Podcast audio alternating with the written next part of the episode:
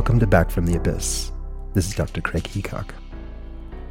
As we are now coming to realize the impressive potential of psychedelics to treat trauma and depression, we also have to face the fact that they're still illegal.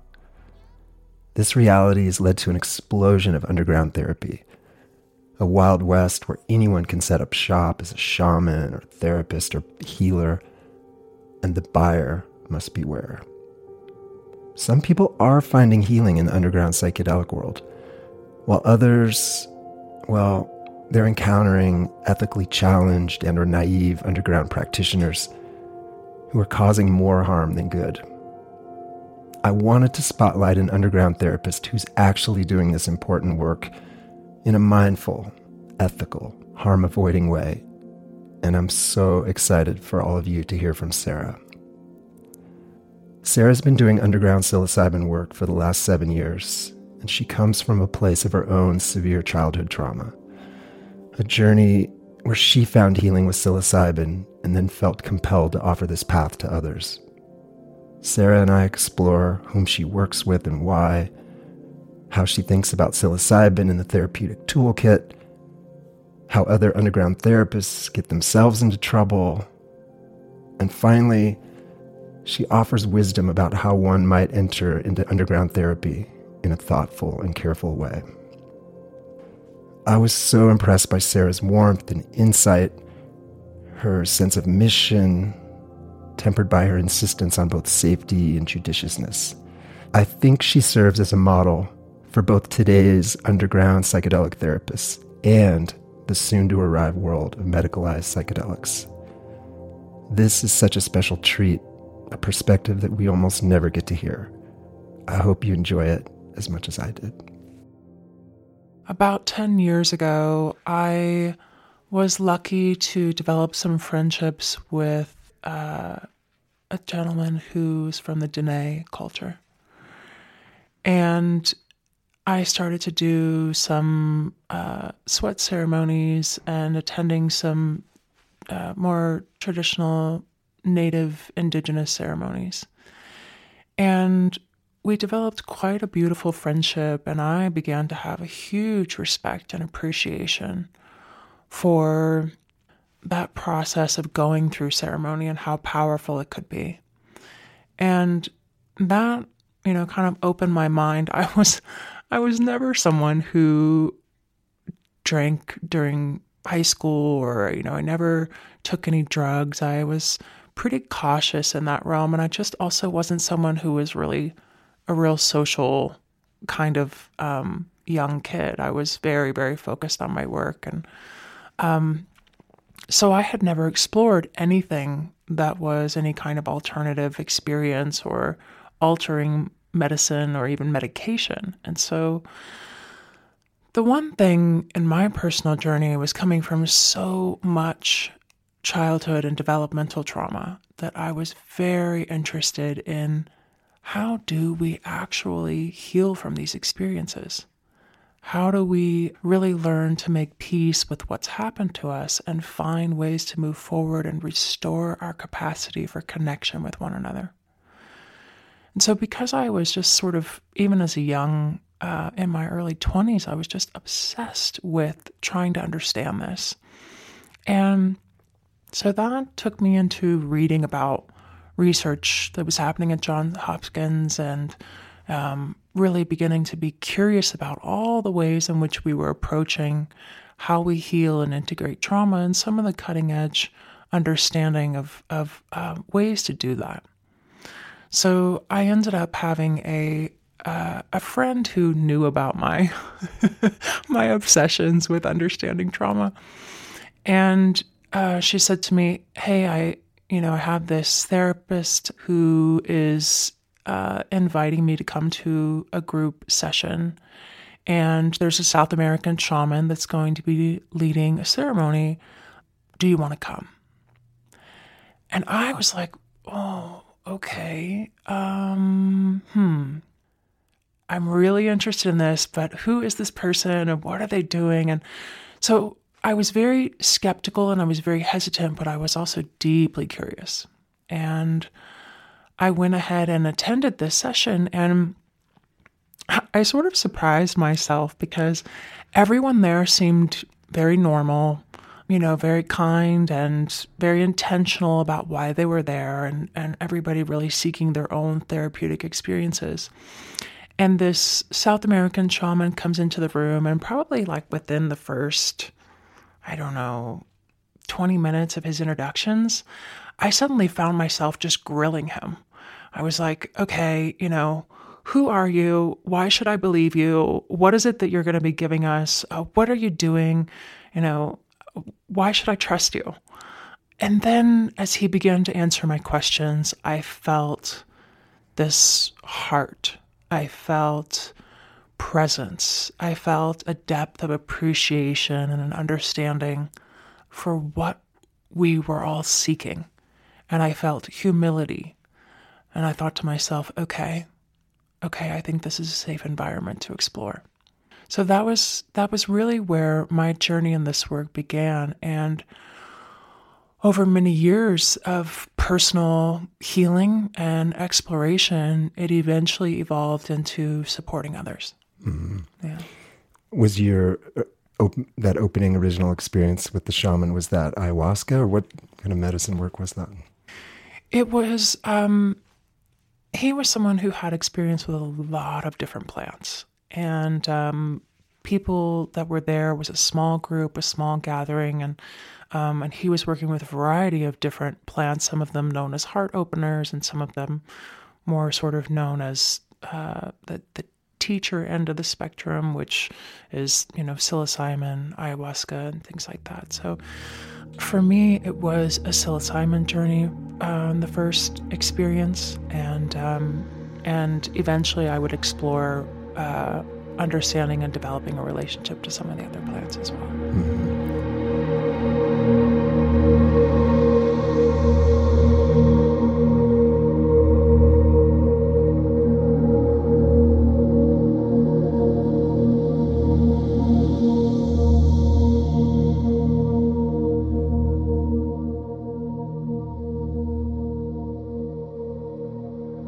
You know, I share your deep interest in how we heal, what that process looks like, looks like, what's the special sauce, what are the key ingredients, and what about for you? Like, you know, we don't need to go into details of what happened to you as a kid or developmentally, but I am really curious, maybe the sort of treatment highlights of your own journey with, with plant medicine and you know, what that looked like for you. Goodness. Well, I I came from a background of a lot of childhood sexual abuse by multiple different people all throughout my journey. And it kind of put me in a place of really struggling to feel like I could trust anyone. And ultimately, I was someone who s- somehow found a way to keep holding on in hopes that I would find something that would help me repair and restore that sense of trust. And nature played a big role in that, um, finding and, and seeking and holding on to some place where I could feel safe.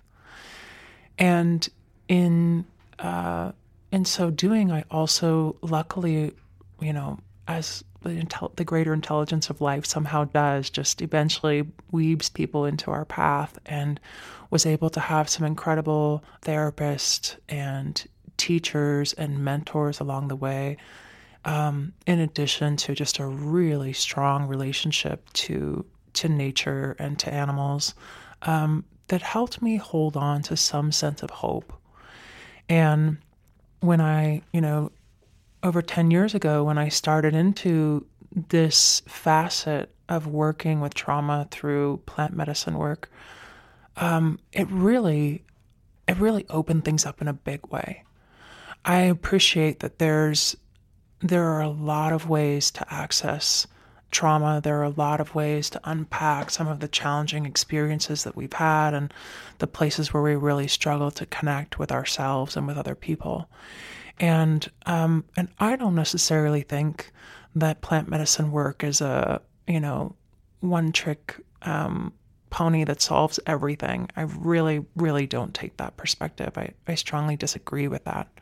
I think there are a lot of modalities and a lot of things that can be incredibly effective, and what each person needs is quite unique. But for me and for many that I've met and worked with, the plant medicine work does have a capacity to really accelerate an understanding of our own trauma patterns, an understanding of the adaptations that we develop to help protect ourselves, the hypervigilant patterns that can begin to come into place, and to be able to see ourselves from quite a different perspective. I would say one of the things that was the most eye opening in my very first experience was to, you know, unfortunately go back and relive a lot of horrific trauma, which was definitely not fun. But while it was happening, I was in a safe environment with safe, compassionate, caring people. And most importantly, I was able to have the experience without being completely overwhelmed with shame. Hmm. And I recognize that in the midst of, of, of the whole experience while I'm sort of, you know, sobbing on the floor and, and, and reliving some of the worst nightmares I've ever had, was to be able to witness it and realize, oh, wow, okay, yes, this is something that happened to me this is something that's happened to many, many people, unfortunately. And there isn't something wrong with me. You know, I'm mm-hmm. not broken. And I can begin to have perspective and compassion and understanding for the way my body responded, the way my nervous system responded, the way I tried to make sense and make meaning, shape understanding for what was happening. So it was just a really accelerated way to gain perspective without getting lost in a sea of shame. Mm-hmm. And this was all with psilocybin. Yes. So it sounds like, among other things, psilocybin taught you to have perspective, taught you that you are not your trauma, taught you that, I don't know if taught's the right word, but helped you separate the shame, like start to identify that and or I guess disidentify from it. And, exactly. And move away from it.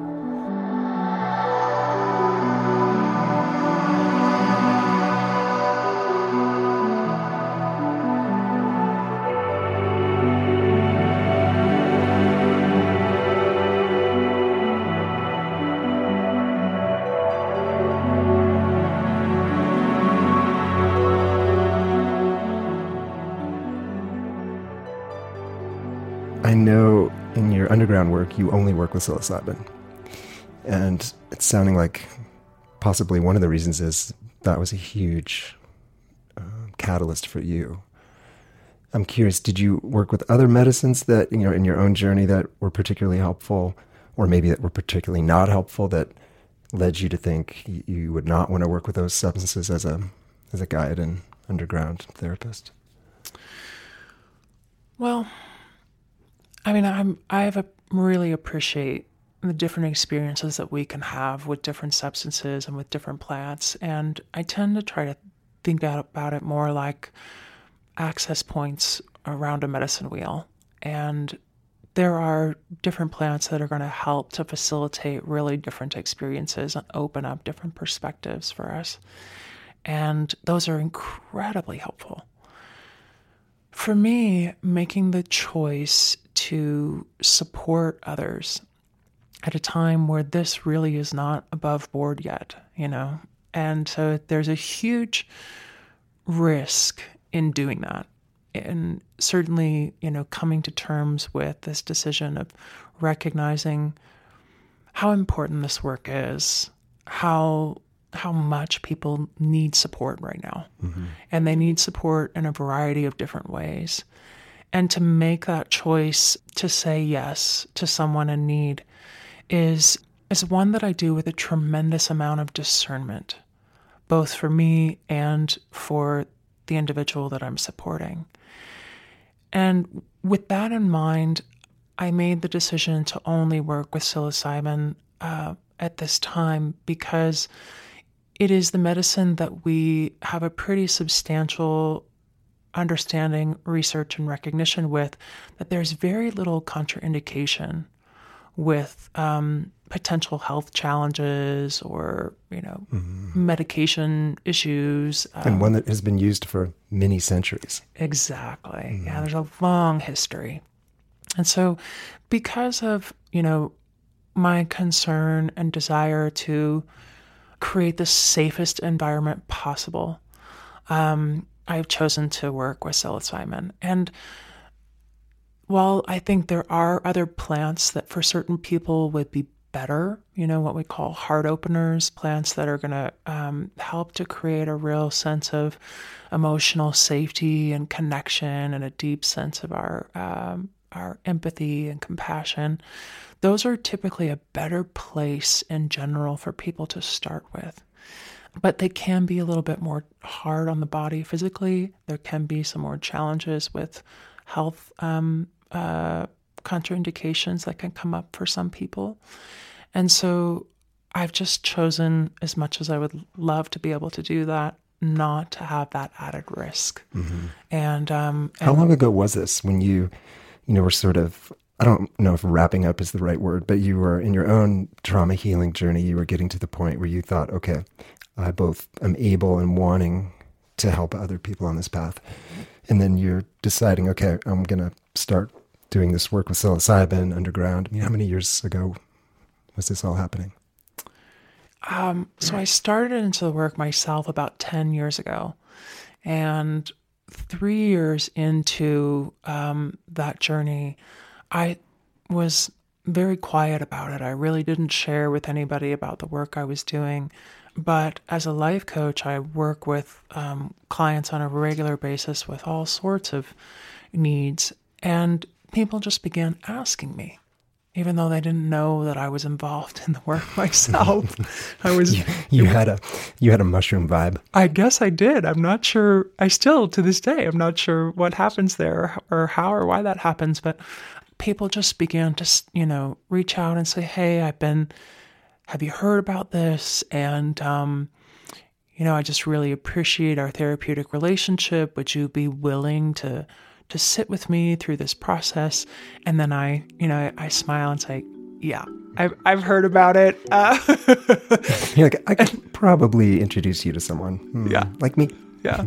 Yeah. So that's usually, that's usually how it happens. Mm-hmm.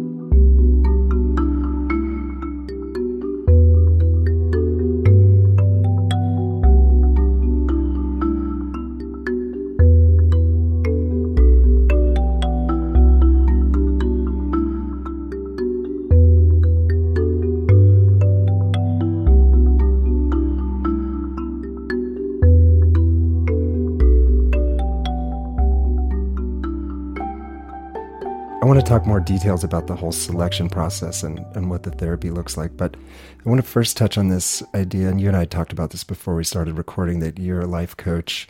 You've done a lot of trauma work um, on your own and with other healers, but you're not a trained therapist. Right. And so, you know, in the underground world, I know in Colorado and I think and beyond, there's some percentage of people who are licensed therapists or maybe the therapists who did the training but didn't get licensed. And then there's other people from other backgrounds like you. So tell me about that journey of deciding. And I think you had started down the road of becoming a therapist and then opted against it. Yeah, it's been such an unusual well, for me, maybe seems unusual, a little strange journey. But in my early 20s, I was being my given my sort of obsession and passion and wanting to understand and support people and really being able to transform the effects of trauma. I was pursuing my degree as a therapist.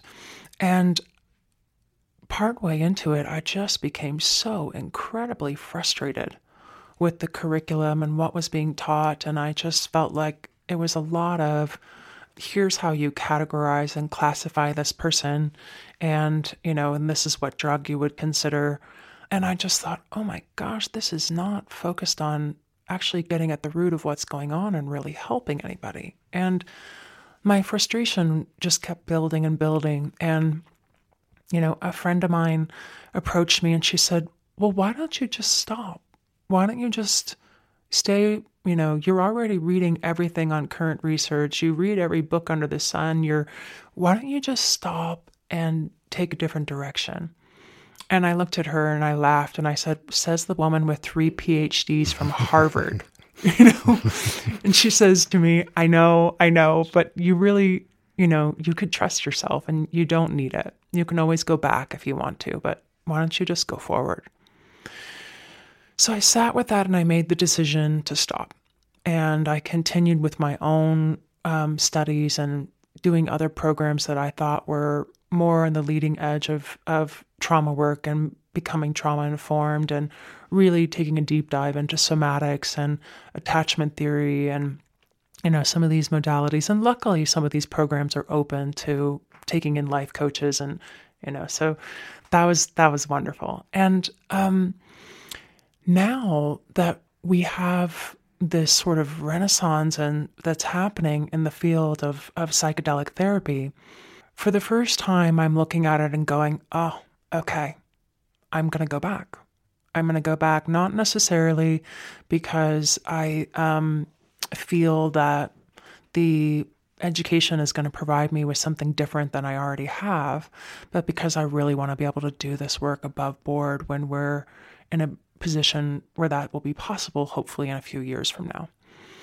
So it's been a, um, you know, uh, an an interesting journey of trying to find that line of really staying true to what feels like what is in best service to myself and what is in best service to the clients that I'm I'm working with and supporting. Mm-hmm. Yeah. When you are thinking that someone is appropriate or they ask you and they just sense that vibe, how do you think about who's appropriate, who's not appropriate? I know you are very careful in how you work, who you work with. So I'm curious kind of your inclusion and exclusion criteria, if you will, for your work yeah, I, I listen, I'm not perfect, but I try my best to be discerning. And certainly, someone who is struggling with a tremendous amount of mental health or has any, you know, major uh, psychological uh, instability, I don't consider myself equipped to be going down that road. I would love to get to a place where you know I do feel that way, but I think it's it's important to always stay true to myself about my own scope of practice and where I feel like I can be in the best service of mm-hmm. someone.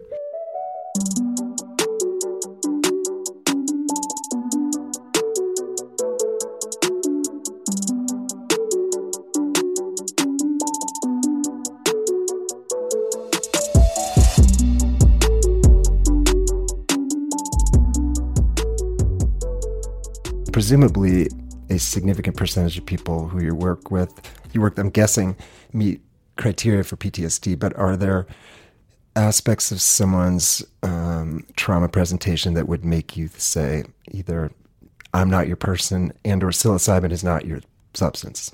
Yeah. Well, you know, at at the root of, of so many of the presentations that we see is a core, you know, is, is trauma. And trauma presents itself in so many different ways and, and so many different adaptations for how we cope and deal with that. And for me, one of the most important things when I'm, um, you know, working with someone is to assess their level of resource. So, do, say more about that. Yeah, because I think a lot of people in the trauma field we use that. What does that mean? Bat that around, but I think a lot of listeners might not understand that. Yeah, yeah. So for me, what that means is what kind of relationships do they have in their life where they feel safe, they feel seen, they feel supported? Um, relationships that help them to stabilize, that help them to regulate themselves. Is this person already in a place where they're so activated and so stressed by the level of trauma they've experienced and the way that their chemistry and their you know current level of um, function is impaired to the degree that they can't work they can't get through you know daily activities. They're really they have no resources in their relationships with other people there's a real sense of intense isolation then that's someone who needs a whole level of therapeutic support and work that leading up to an experience like this. Mm-hmm. I don't think, you know, I know there are people in the field who will take the approach of saying, wow, this person is really hurting. We need to, you know, we need to hit this with the big gun, so to speak, and give them a big dosage of, of plant experience. And I really don't agree with that approach at all. Mm-hmm. I think that the, that working with something like psilocybin is a profound access tool. But you have to build the foundation. You have to help create a structure for the house to be able to stand mm-hmm. on. And that often is developing our therapeutic relationship, understanding the sensitivity of someone's nervous system, understanding what their trauma history has actually been, making sure that if it's with me or with someone, that they have a really good rapport and therapeutic relationship where they can feel they feel like they can be themselves they feel a sense of safety they feel like they can unpack and trust who they're unpacking mm-hmm. with about the experiences that they've been through. Yeah. I'm thinking, yeah, that makes a lot of sense. So let's say, you know, you could have, let's say, person A and B. Person A has much more severe symptoms. Let's just call them trauma spectrum symptoms, but is much better resourced, has a supportive spouse, good friends, maybe another therapist, whatever, people that he or she bikes with that might be someone you'd be more willing and ready to work with versus someone who maybe has significantly fewer symptoms or less um, troublesome symptoms, but is very alone, is not so resourced. But that that makes me wonder. So, what? How do you handle uh, when you're working with someone? Let's say has a very supportive spouse. Like, would you? asked to meet the spouse? Do you how do you direct people around the whole idea, idea that this is this is on the DL, you know, this is underground? Do you give people very specific instructions or asks around, you know, their key supports, their key resources? You know, knowing that uh, those are such a crucial part of healing and of safety, but there's to some degree this needs to be secret. So, yeah, just to go back and answer another um, uh, side note to like the framing of your question, which is that when I'm working with someone who doesn't have uh, a lot of resourcing relationships, they don't have a lot of stable relationships in their life, I make a point to work with that person anywhere from a month to six months, sometimes even a year, before even considering agreeing to supporting the uh, the psilocybin work, and that's to really help give them resources for not only a safe therapeutic relationship, but beginning to get in touch with the language of the body, um, understanding how to be with their emotions and not get completely overwhelmed, being able to regulate from being, uh, you know, in a state of, of fear and or overwhelm, and being able to come back into a state of connection and, and rest and digest. So, working with someone in helping them develop the resources that they need uh, to really be able to take in the fullness of this experience in a way that doesn't completely overwhelm them. To go back and answer your question about what about bringing in supportive relationships?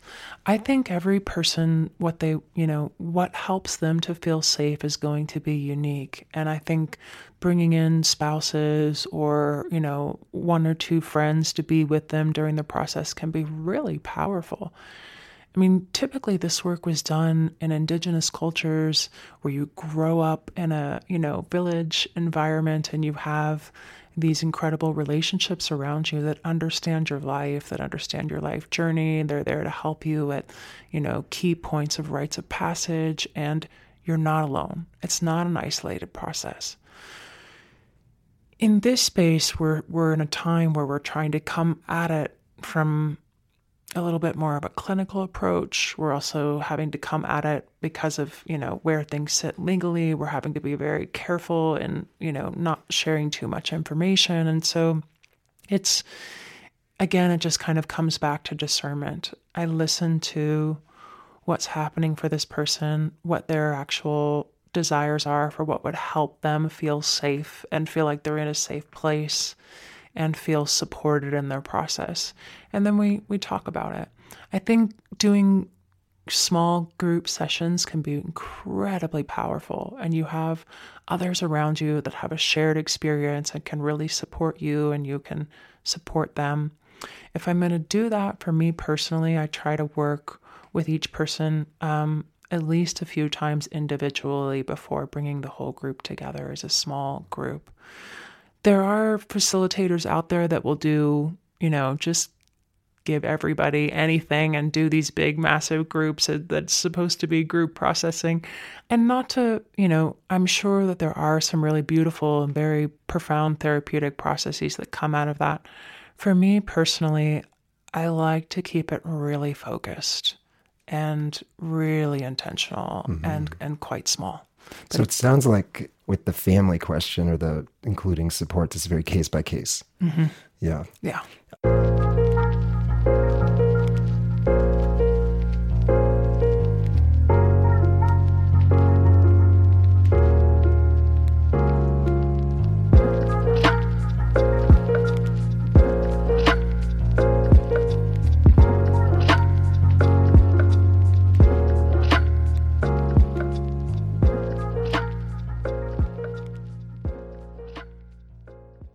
You have specific kinds of rule outs? Um, I'm thinking a couple that pop in my head are someone who, say, has had an episode of psychosis or someone who has been suicidal, whether that's the day before or 20 years before. You know, in my work, it's interesting. It's kind of the opposite because when I meet people and they've never been suicidal or they've never abused drugs, I'm shocked. You know, like, mm. wow, that's great. Like, you've actually never tried to kill yourself. That's fantastic. But, you know, I, I um, you know, I like working with really, actually, I like working with dangerous cases. I feel like that's kind of my calling.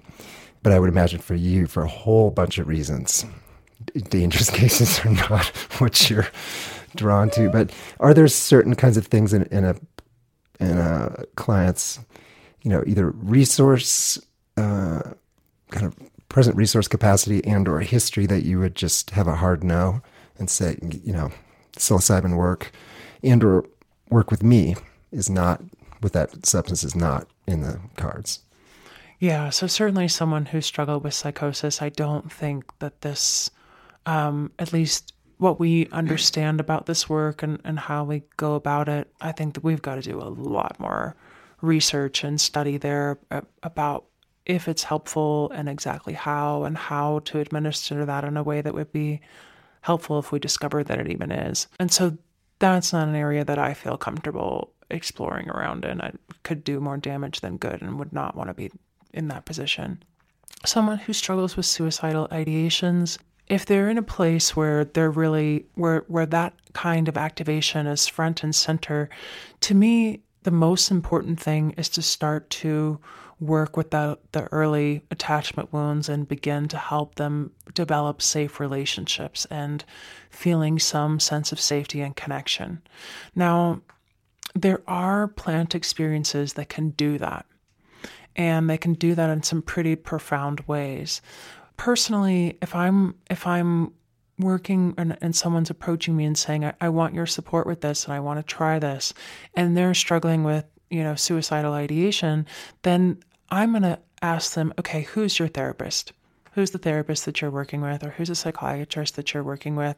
Let's let me talk to them and let me find out how comfortable they feel with us making a collaborative team effort and really discussing and you know working with your with you on this process and just going step by step and assessing how you're doing. Mm-hmm. So there have been times that I've done that um, and that I'm open to doing that.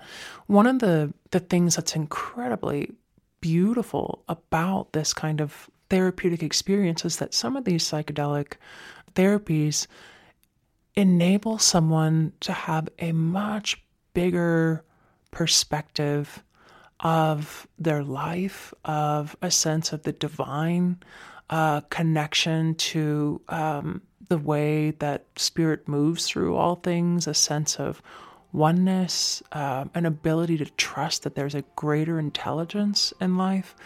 And that can go a long way towards shifting someone who's in a place of suicide, uh, having suicidal ideations. And so um, it can be incredibly, incredibly helpful and really therapeutic, but it definitely has to be approached with, with good discernment and a, a to me, a, a team of support. Mm-hmm.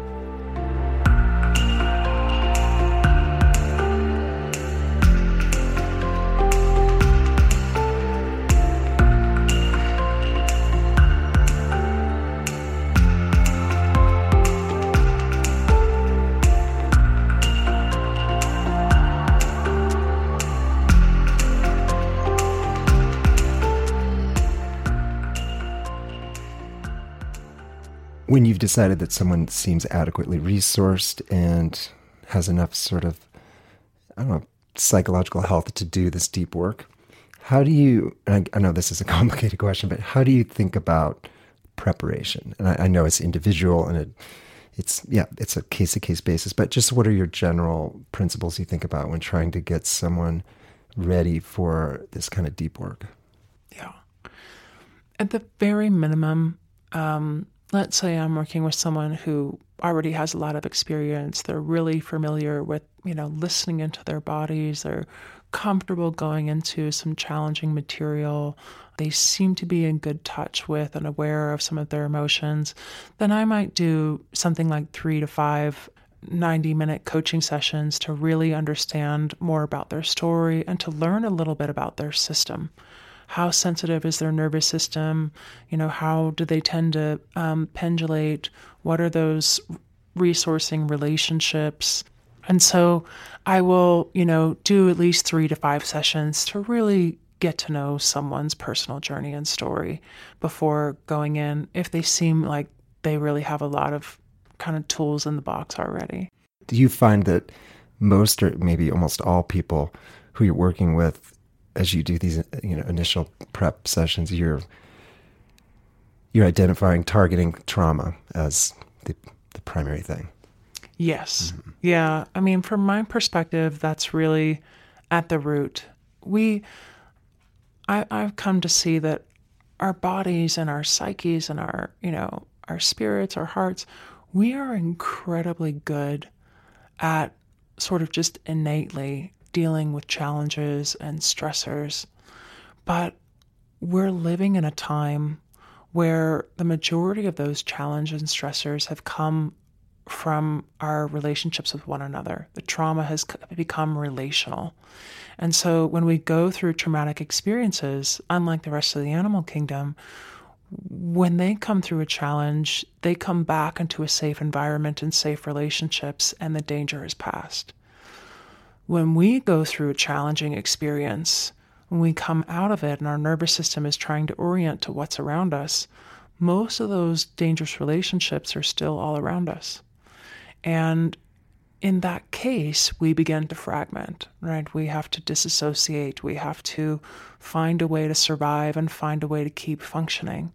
And so it's it's taking the time to really get at those trauma patterns and understand the way that each person has developed those self protective strategies to help them survive and begin to start a pathway towards repair and, and transforming those particular patterns. Mm-hmm.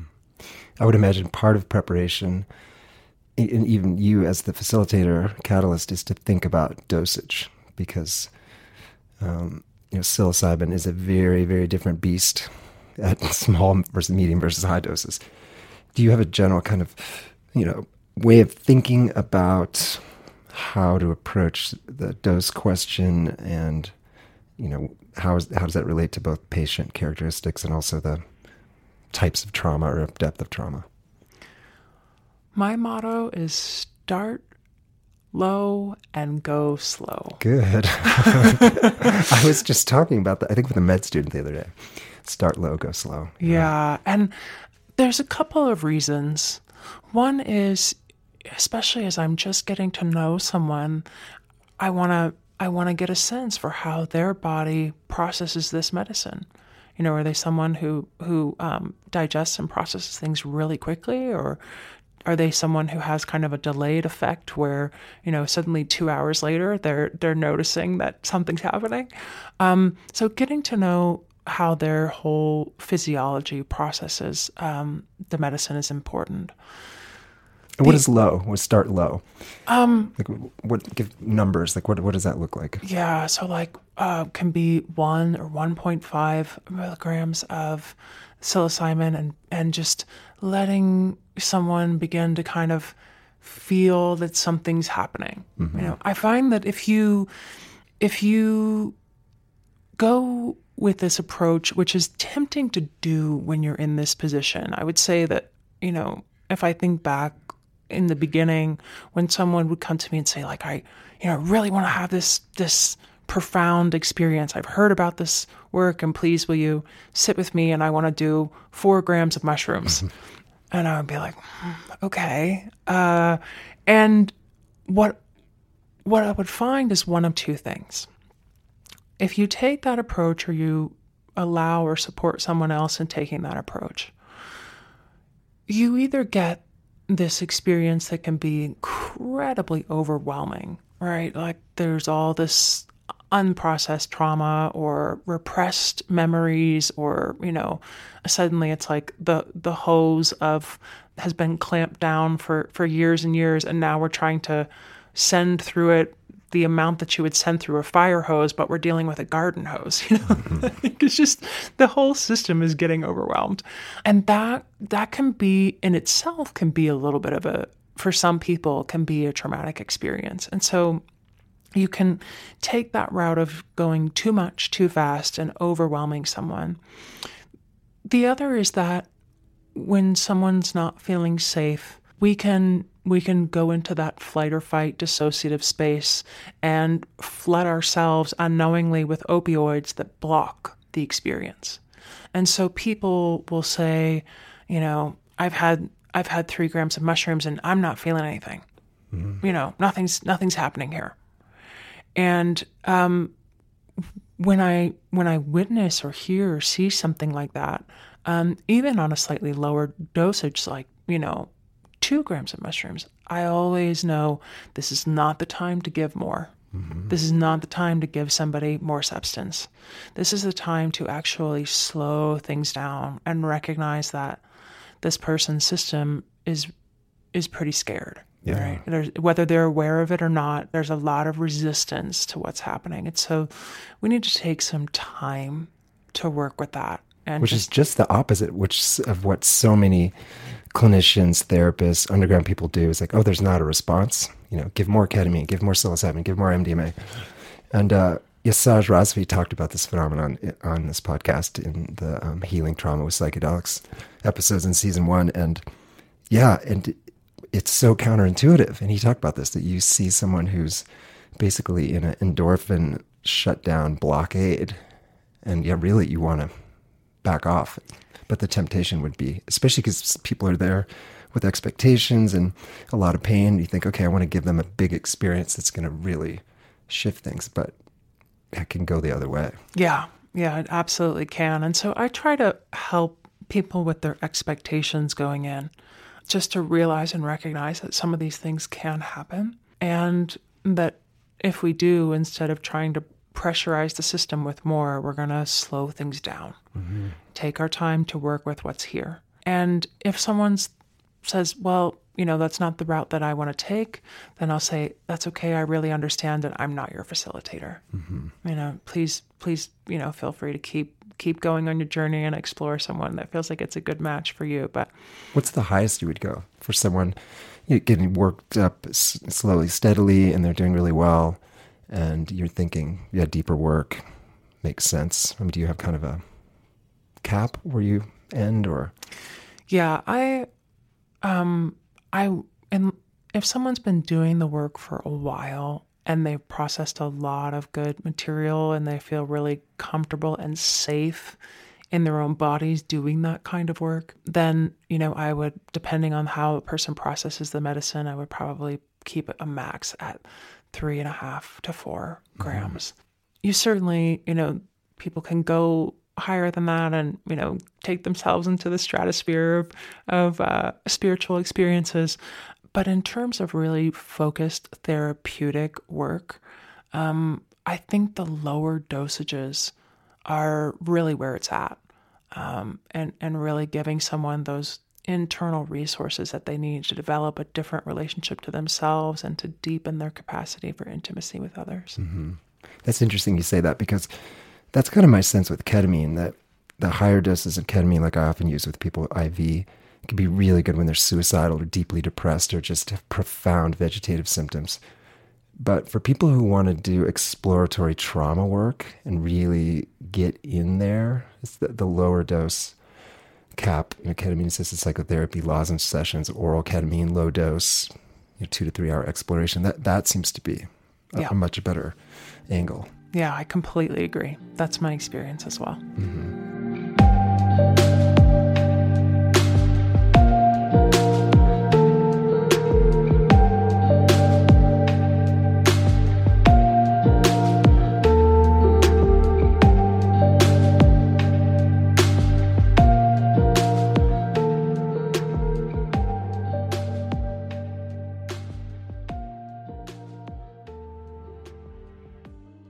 What about set and setting, you know, day of? So you think, you know, think who's appropriate, who are you comfortable working with, who do you think is appropriate for psilocybin, and you've gotten to know them, and you're starting low, going slow. And what does that day look like, and what do you think about when you're setting up a an environment for? Um, and it sounds like sometimes you do one on one, and sometimes you have a small group. Yeah. How, yeah. Do you, how do you think about setting that up? Typically I try to go to the client. So I will go to their home or their space where they feel the most comfortable. And um, that's so good. I've not heard of that. Yeah. That yeah. other people I know that do underground work, you go to them. Right. That kind of makes sense though, because you talked about trust and safety. Sorry to interrupt you here, but I'm yeah, I'm very struck by that. That yeah. I can imagine that it's so comforting that you show up and I'm here in your space you know, on your couch or right. Yeah, hmm. yeah. It's it's very intentional choice on my part to um, to think about all the things that are going to help someone to feel the most at home inside themselves and to feel that sense of safety, you know, and being on their own bed or on their own couch or you know in you know a place where they feel comfortable wearing their pajamas or having access to their favorite teas or um, and how great when you sh- you're so much better than a pizza delivery. When you ring the doorbell like she's here. Or, or maybe not maybe fearful but i can imagine it's probably the most interesting thing that's come to their door in a while. Yeah. Yeah. Yeah.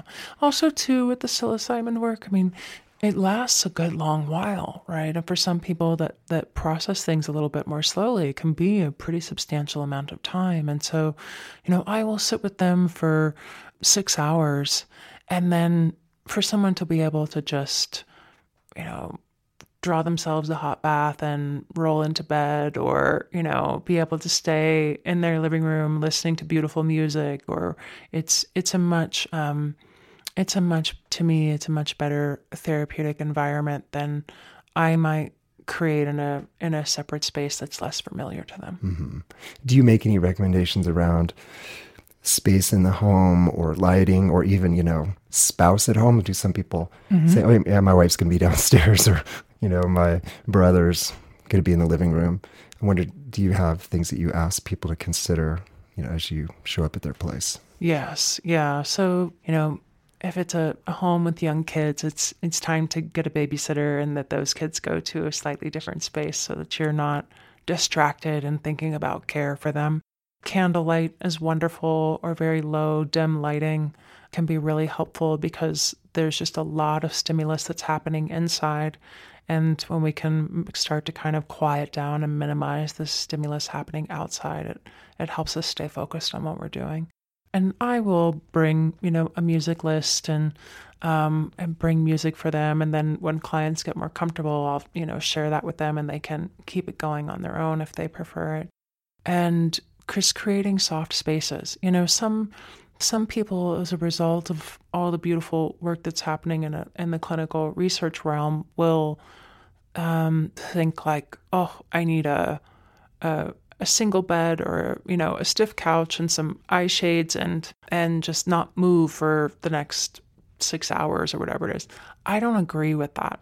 I think um, are eye shades a part of your work? Um, it depends on what we're doing. I think they can be helpful to bring that attention inward. And for people who tend to get really distracted, it can be very helpful. But I also, especially, you know, if there's a, a spouse that comes to join the session or a good friend or something that's there, to be able to be seen and to be able to look at others and have some of those relational experiences and a sense of attunement and to really feel someone's there with you is very ther- therapeutic and very healing in a lot of cases. So, um, you know, I, I try to stay away from this very sterile, clinical type of feeling and let let people be a little bit more natural in their in their process and and follow where their body wants to take them. Mm-hmm. And what about the you know one-on-one versus small group sessions? Do you have sort of a you know a way of thinking about that, or is that more um, client preference, or maybe level of resourcing? Uh, if someone has a lot of um, they're very symptomatic. They've got a lot of unprocessed trauma. They they're going to need some more individual, really focused time. They're going to need more of a chance to really unpack the, the nuances and the details and the challenges of what's happening for them. Bringing in a spouse or a close friend that sits with them during their session can be beautiful. And otherwise, I would work with them individually until, you know, we've kind of cleared things out a little bit more and before considering a small group work. Mm-hmm. Yeah. I'm guessing you probably haven't had a lot of times that went bad because you sound like you're very careful about who you work with, but also since you've been doing this a long time. And uh, I'm wondering if you've had some experiences that didn't go well that you learned some lessons from that made you think, okay, next time I'm gonna check these boxes. Anything like that in your in all your work? You know, I've I've been blessed not to have a, too terribly much go wrong. I think because I am so cautious. But I would say a couple of things. One is in the beginning, just that mistake of when someone is sort of putting the pressure on and says, "Hey, I, you know, I want I want you to give me a booster. I want more. I want a higher dosage. I, I'm not feeling anything here. Give me something more. Um, you know, I think in the beginning I would cave to that. And um, and it was a good learning curve to realize that, well, it, that really didn't do anything. You know, that didn't do anything. And there was something that was happening in that space that I needed to recognize and listen and slow down and attune to and show up for. So um, that was a good learning curve. The other, I would say, and this is something that I still, I still feel a little challenge around, which is just recognizing that when we start to unpack this early developmental um, childhood trauma and we start to unpack some of these attachment wounds, people really need you to show up. You know, they really need to know you're consistently going to be there. And if there's a space in which that's not possible, and you start to really show up in a certain way in that therapeutic environment, and um, you know you start to open up some of these early attachment wounds, and you let someone know, like, I'm, I'm, yes, I'm here with you. I'm not going anywhere. You know, I understand what happened, and you're working on that repair. You know, and then like for me, I I travel a lot I have a my I have a very full work schedule, and and someone you know says, well, I you know need to do I'm I'm looking to do another session, and suddenly I look up and I realize, oh shoot, I'm gonna be gone for a month and a half. You know, like we've just done this really profound session. I've given them a lot of reassurance that I'm here with them, that I care deeply, that I'm going to show up. And now suddenly I have to because I have other commitments. I'm traveling for the next month and a half. Like, holy crap, that was terrible. So I'm I'm I've been learning to really be clear about what I can support and letting and, and setting those realistic expectations and also just being careful about how many clients I take on um, at any one given time. Um, so just, they can all get what they need. Yeah. Yeah. Yeah. yeah.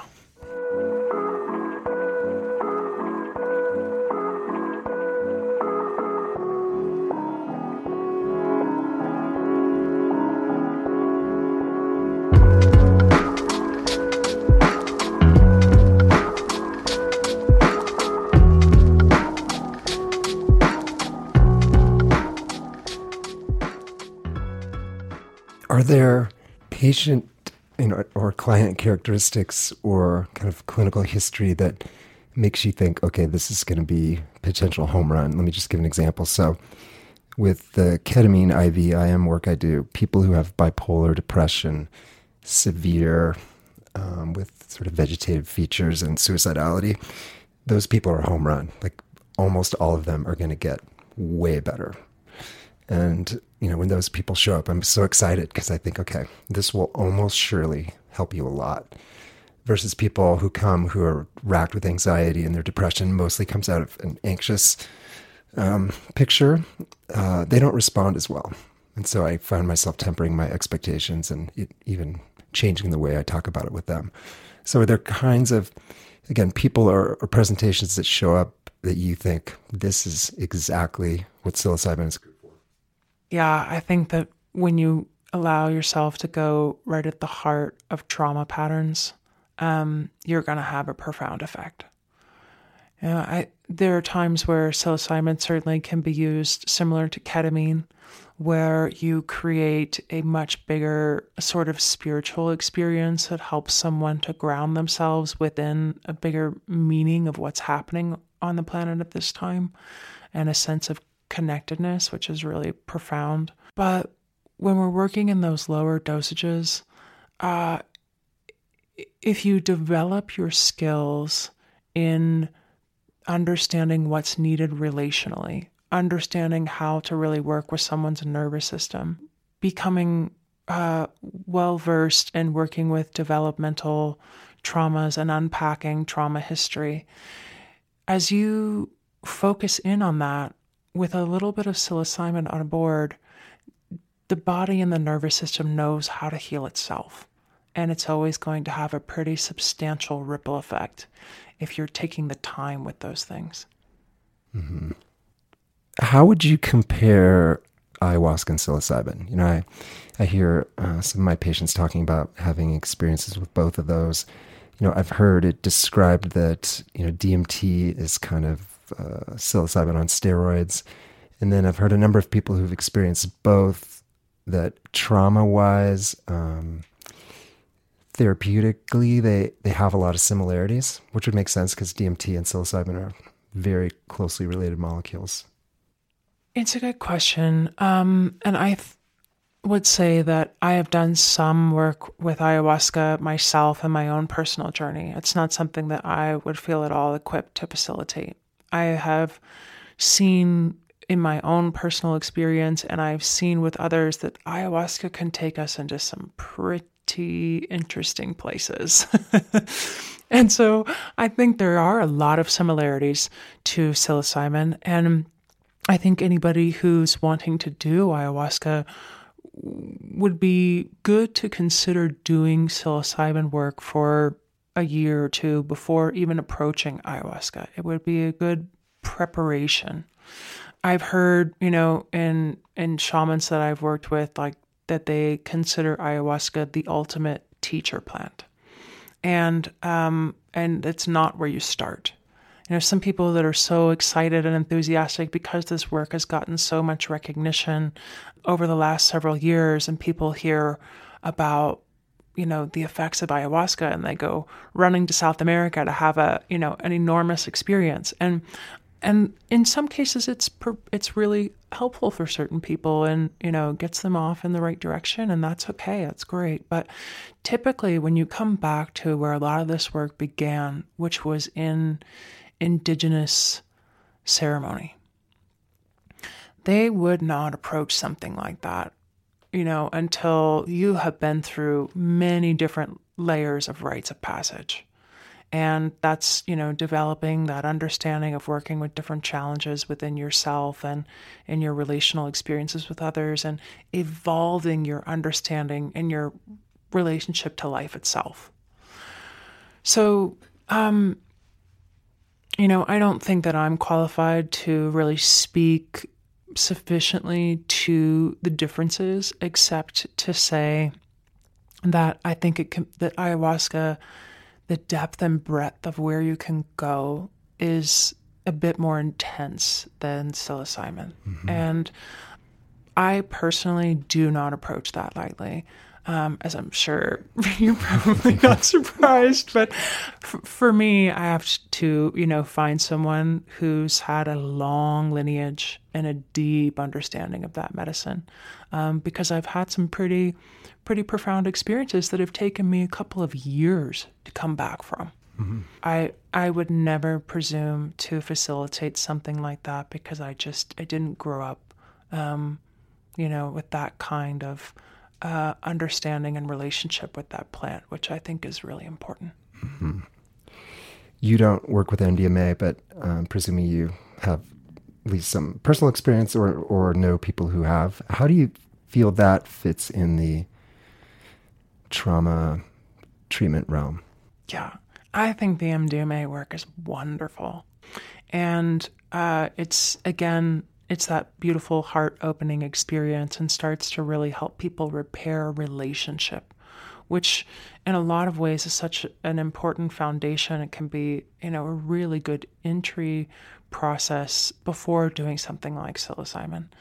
But it's again back to the discernment and safety and risk of someone like me doing this underground.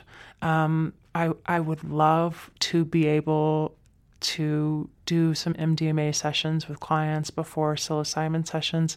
And I just, because of the potential possible health risks that could be there, I've just decided not to. Mm-hmm. Um, but I do think it's, it's, it is, it can be incredibly therapeutic um, when facilitated well.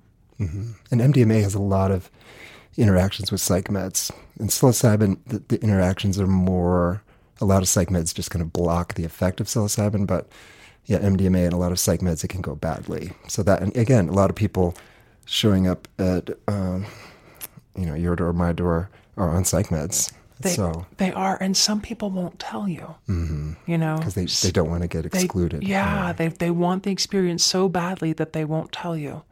And I'm you know, I'm just not willing to find myself in such an incredibly risky, compromised situation. Mm-hmm. And so, you know, when when someone's on psych meds and they say, I want to do a psilocybin session, I let them know, like, you need to talk with your doctor, you need to talk with your psychiatrist about how they feel about it and the possibility of weaning yourself off leading up to a session and then easing yourself back on um, because it's not going to be terribly effective for you to be on this medication taking psilocybin at the same time. Mm-hmm.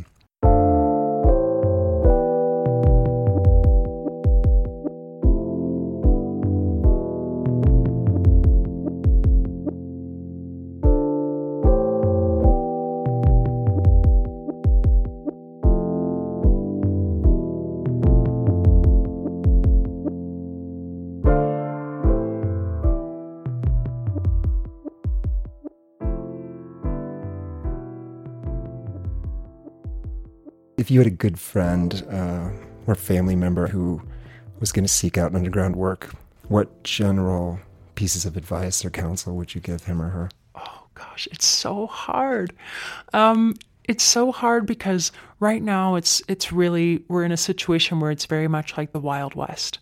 You have so many people on every corner calling themselves a shaman. You have really well meaning people who want to get into this work and have had one or two sessions and suddenly they decide, oh my gosh, this is amazing. Everybody should do this. Let me help you do this. But they have no training, no background, no understanding of working with trauma. They um, over facilitate sessions instead of leaving people the space to process what is naturally and organically coming through. So it's it's such a hard it's it's a very challenging time for people to navigate if they're wanting to do this work. I would say the best thing that you can do is ask a lot of questions, get to know, you know, if you discover that somebody is doing underground work, take your time in getting to know them. Get to know how they facilitate, you know, work with them outside of doing any kind of plant medicine work. If they're doing group sessions of some kind and you're interested and open to that, go sit in and don't take anything. Mm-hmm. You know, go sit in on a few sessions and don't take anything. Um, but I bet this rarely happens because people are so excited to do underground work, and the underground therapists I think are excited because you know they have this amazing tool. And I my sense is people just jump right into it. But what you're saying is, wait, this is such important, vulnerable, um, profound, and potentially psychologically risky work that to just dive in with someone who you don't really know, who you haven't formed a prior relationship with, that that's sketchy. Yeah, it it really is. Um, because so much can open up so quickly, especially if you're working with someone who's just shoveling out high dosages. um, so much can happen so quickly. And if you don't have those therapeutic relationships in place and this person who's, you know, facilitating doesn't really have good resources for helping you unpack what's coming up, it can be really destabilizing.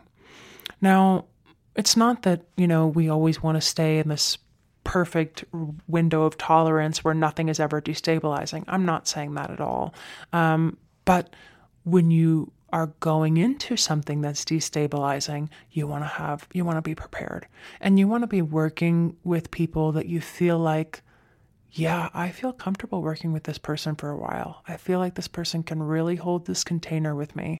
You know, the whole intention for doing this work is for it to be healing you know, to go in and to heal some of these trauma wounds. And so we need to be forming connections and relationships that are going to really support that and really be able to show up for that. So mm-hmm. I think there are a lot of people out there doing incredible work right now. And uh, like me, are taking the risks to do that. Um, and I would take your time to really listen when you're with this person. How do you feel? When you're, you know, um, taking the time to watch the way they work? How do you feel? How much does it give you a sense of safety, a sense of peace, a sense of, um, okay, this person has experience, and so I feel safe trusting them with my process. It's the the medicine. People might sort of take the perspective of like, hey, this medicine can do and does everything, so you know, I'm just gonna do it on my own, or I'm gonna just whoever who give who will give it to me, let me get this party started. The medicine is a tool. It's an access tool, and it's a very, very powerful one. But you want to be with a really good therapeutic guide who can help you use that tool in an effective way. Mm-hmm. I want to talk a little bit more about safety. And I think there's an, a whole other layer of safety, which is the client journey or safety and the underground therapist guide safety because number one, if you are the journeyer, uh, client, person doing the plant medicine, you are in a very vulnerable space. And so I wonder, and there's already been so many really terrible things that have happened in, in the distant past and very recently of both above and underground therapists um, crossing sexual boundaries and, and doing real harm. So I, I wonder about the client's safety, but then also your safety, the therapist safety. You know, I had I had a uh, situation last year. Yeah, it was last year where a woman who'd been doing ketamine maintenance had a psychotic break a couple months after a ketamine session, and she called me and she said, "You sexually assaulted me during the, my IV." And I said, "What?" She said, "Yeah, and I'm gonna have to report you. I may have to go to the police." Now, fortunately, thank goodness I have a medical assistant who is in there the whole time.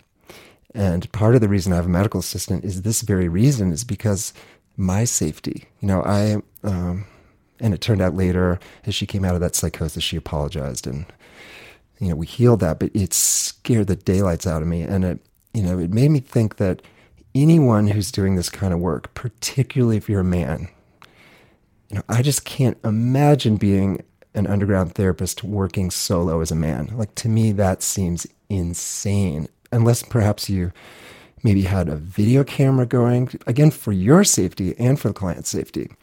You know, I think there's been way, way fewer, you know, incidents of female therapists and and healers uh, crossing sexual and physical boundaries. It happens for sure, but in general, you know, men are the perpetrators. So I worry a lot, both in the underground space and the above ground space, that you know, let's say psilocybin and or MDMA or FDA approved in the next few years, which I'm hoping they will be what happens in these therapy rooms all over the country when there's a solo and say woman or male therapist and a solo client slash patient and this really vulnerable space is created and both people are at significant risk of either false accusations or genuine boundary violations it's such a good point and i think you know for that reason it's wonderful if you can have someone who sits in on the session.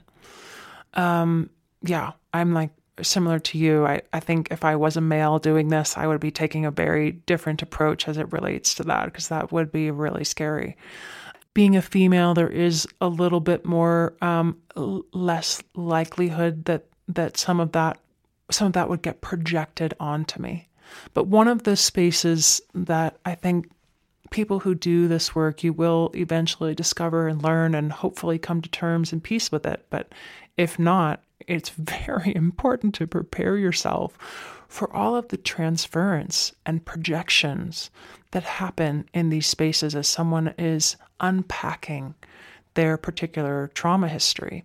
And there will be a point where you become their mother. There will be a point where you become their father. There will be a point in which you may um, become a perpetrator of some kind.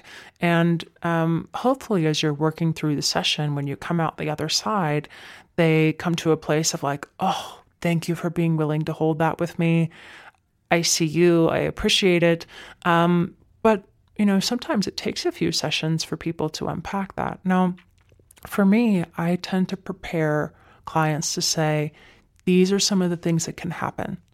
These are, you know, you may start to see me as your super controlling mother. Um, you may start to see me as, you know, X, Y, and Z. And I'm, you know, very clear that uh, I'm never going to do I'm never going to cross any kind of sexual boundary. I'm never going to cross any kind of physical interaction that um, that they don't want or that they aren't asking for, even just like being able to touch or hold someone's hand. Right. So, very, very clear communications around that. But even with that said, when people are in process, uh, unpacking and processing this material, a lot of their history is going to show up in the room.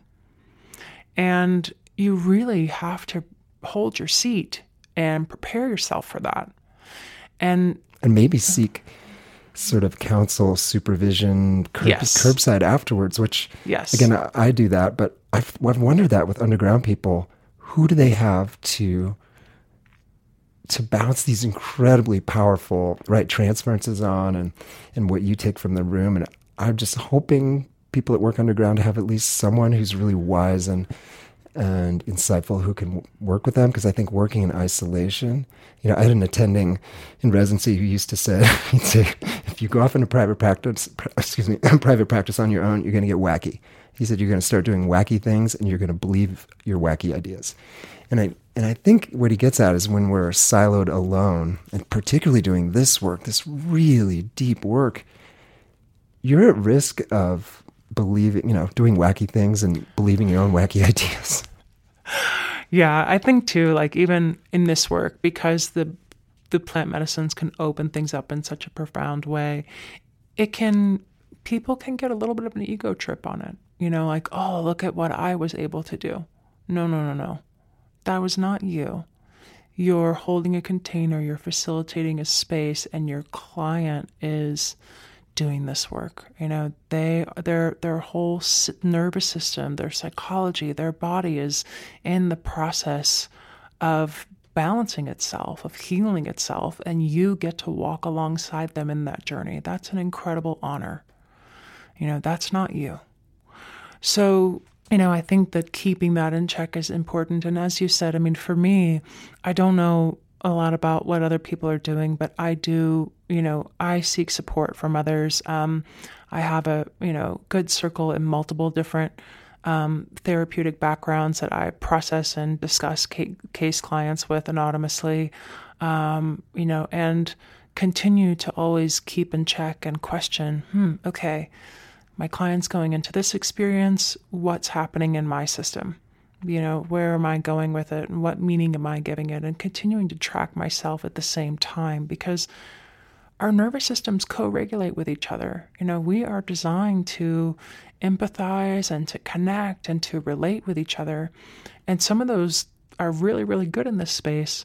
But when we have our own trauma histories that we bring to the table, it's very important to keep all of that in check and, and make sure that we're maintaining good, safe, healthy boundaries. Mm-hmm.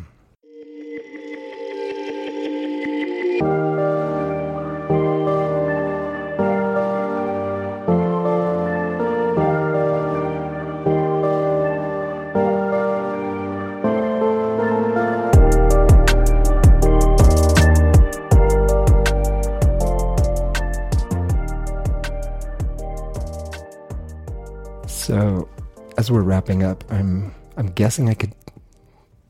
I'm guessing I know how you might answer this, but I'm curious why you do this work because this is, you know, you have an uh, above ground career and life, and um, you're successful in that. But you also you're doing this thing which is illegal, in which you have to act in very difficult spaces and places and maintain your integrity and you're doing alone and as you said you seek out support but really i would think this is one of the world's loneliest jobs to to do this on the down low and you know, why why do you take the risk? It's such a good question because it it does feel like an a real edge. And i think it comes back to just my own personal journey with trauma and really a deep need to know that we're doing all that we can to start to shift the just tsunami of trauma that we're we're all swimming in you know and it's had such a profound ripple effect for so many generations and on so many people's lives and it's really reaching such a critical point. and i think for me personally i I need to know that I'm doing everything that I can to be in service of that transformation. And so while I'm very discerning and, and tend to be quite cautious and very careful because there's so much risk involved, um, and really taking the time to get to know those clients that I'm going to choose to do this work with.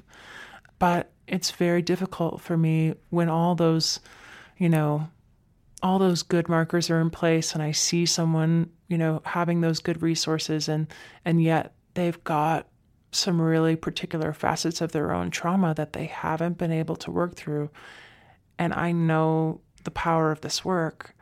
I just I can't say no. You know, I can't say I'm sorry, I'm not going to help you. Um like it almost seems like a like a moral obligation like you know, that's how it feels. Yeah, you know that there is a way of healing, and the federal laws say no.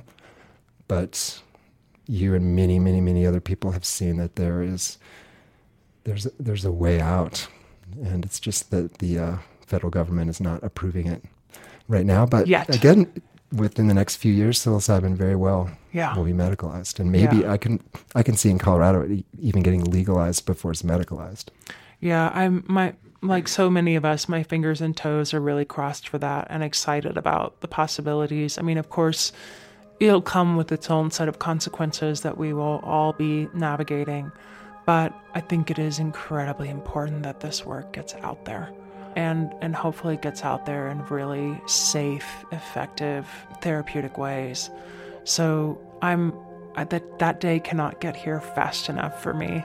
Amen to that. yeah.